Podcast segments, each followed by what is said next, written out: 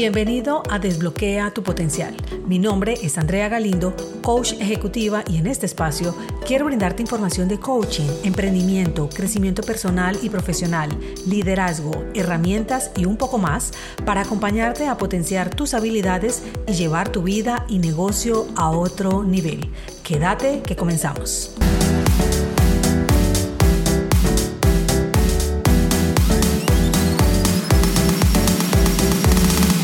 Si hoy te sientes con baja batería y no estás dando el 100% en tu labor, puede que estés siendo afectado por las situaciones que voy a tratar en este episodio y que han drenado tu energía provocando agotamiento y desinterés por lo que haces, queriendo tirar todo al carajo.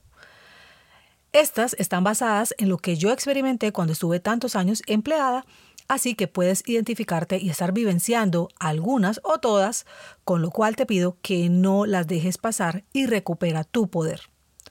Todo esto es una distracción que te hace dar tumbos y andar en círculos que solo desgastan y agotas.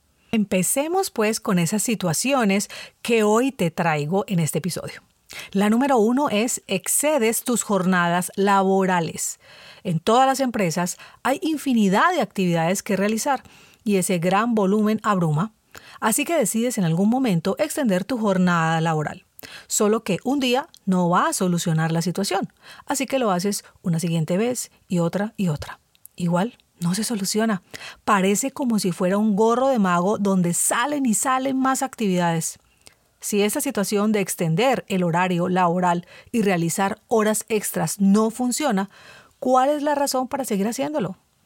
Detrás de esto pueden haber ciertas creencias que afectan este comportamiento que en algún momento se normaliza y ya ves lo normal como anormal.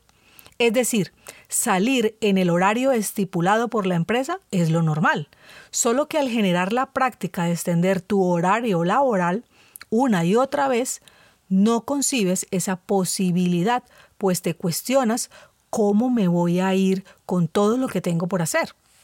Y si lo hicieras, te sentirías culpable, y eso no lo quieres sentir. Así que no paras y sigues en lo mismo.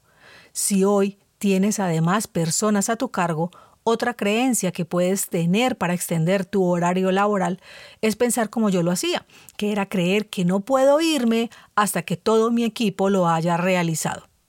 También puede haber una profunda creencia en que ese acto puede medir tu nivel de compromiso, así que entre más horas trabajes, crees que más compromiso tienes.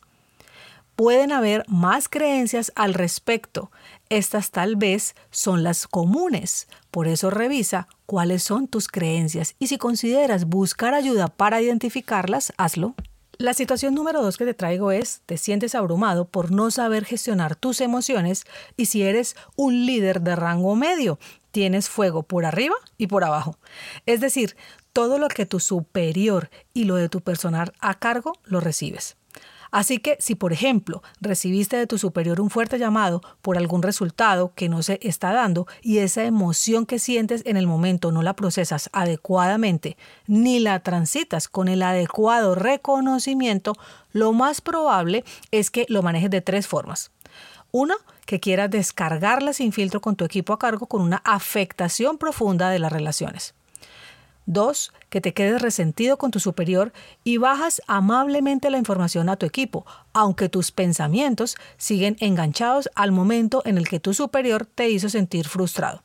Y tres, de cuenta que no pasó nada y bloqueas esa emoción para que no te afecte y transmites la información a tu equipo sin demostrar absolutamente nada de lo que estás sintiendo en estas dos últimas y dejar de procesar tus emociones e ignorarlas hace que quedes prisionero de esa emoción y a largo plazo ocasionar variedad de enfermedades.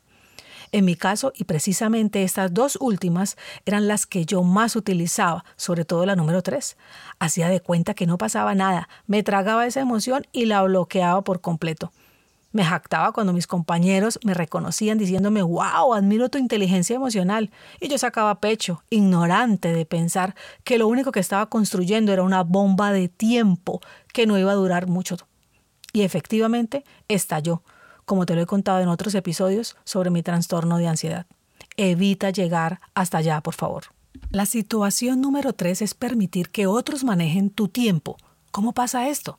Cuando permites, por ejemplo, que te citen a una reunión aún teniendo tu espacio bloqueado, pues hay personas que no consultan tu agenda antes de citarte y tú aceptas una vez sin educar o informar a esa persona. ¿Qué crees? Lo va a seguir haciendo y no solo esa persona, sino otras. Así que lo que tenías planeado en ese espacio, trata de ubicarlo en otro y al no darle el manejo adecuado a tu agenda, ocasiona que ésta se quede sin espacios vacíos.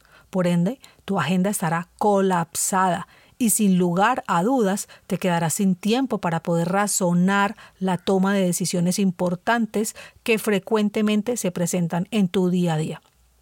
Vives en el corre-corre del estrés.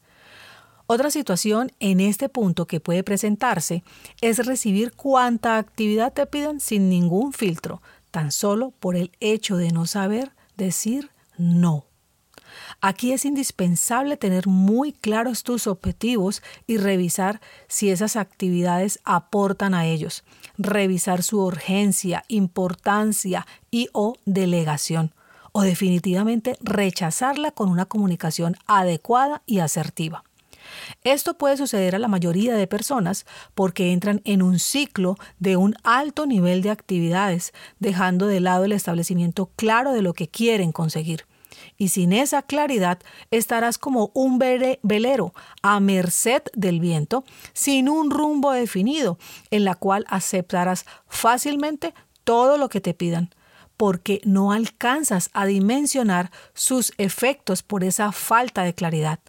Esto aplica también para las llamadas que recibes pues su falta de una buena gestión te puede llevar a estar hablando todo el día sin ningún tipo de medida y sorprenderte finalizando el día con pocos avances en lo que realmente era importante en tu labor. La situación número cuatro es vivir en desbalance entre lo personal y lo laboral.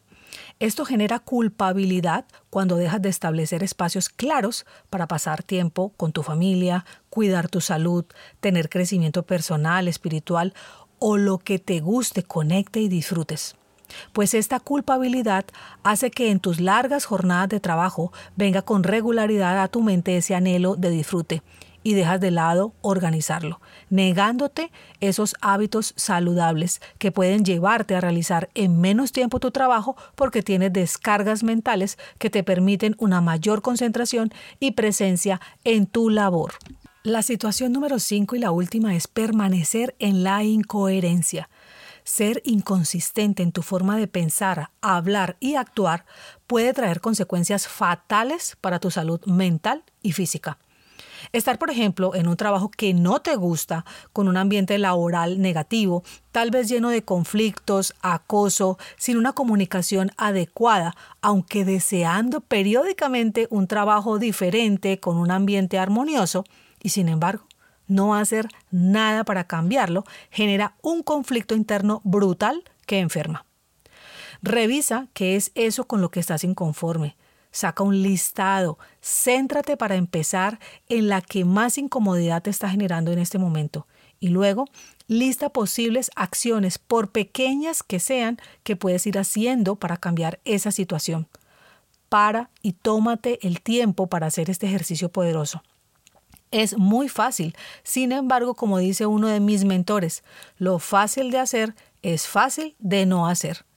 Dejar esa idea en el vacío, esperando quién sabe qué, aunque deseando que sea realidad sin hacer absolutamente nada, es como ingresar tus sueños en un globo de helio, elevarlo al aire y esperar que todo pase solo en tu imaginación. Por favor, aterriza, haz algo, muévete y acciona. Haz que las cosas pasen puede tomarte tiempo. ¿Qué más da? Por lo menos te estás moviendo. Esto es mejor que no hacer nada y el mensaje que recibe tu cerebro será muy diferente al de quedarte paralizado en el mismo sitio y tal vez desde la queja y la inconformidad constante. Todas estas situaciones las pasé y te las digo desde el corazón, intentando que reacciones a alguna o a todas mejor aún. Hay más, seguro que sí, Estas fueron las que drenaron mayormente mi paso al trabajar como empleada en su momento en diferentes organizaciones. Frena y permítete reflexionar de verdad sobre estos puntos. Si te gusta el café como a mí, prepárate uno, escoge un lugar agradable, respira y hazle caso a lo que dicte tu alma. Hasta un próximo episodio de Desbloquea tu potencial con más contenido que eleve tu liderazgo. Se despide tu coach y mentora Andrea Galindo. Un abrazo. Chao, chao.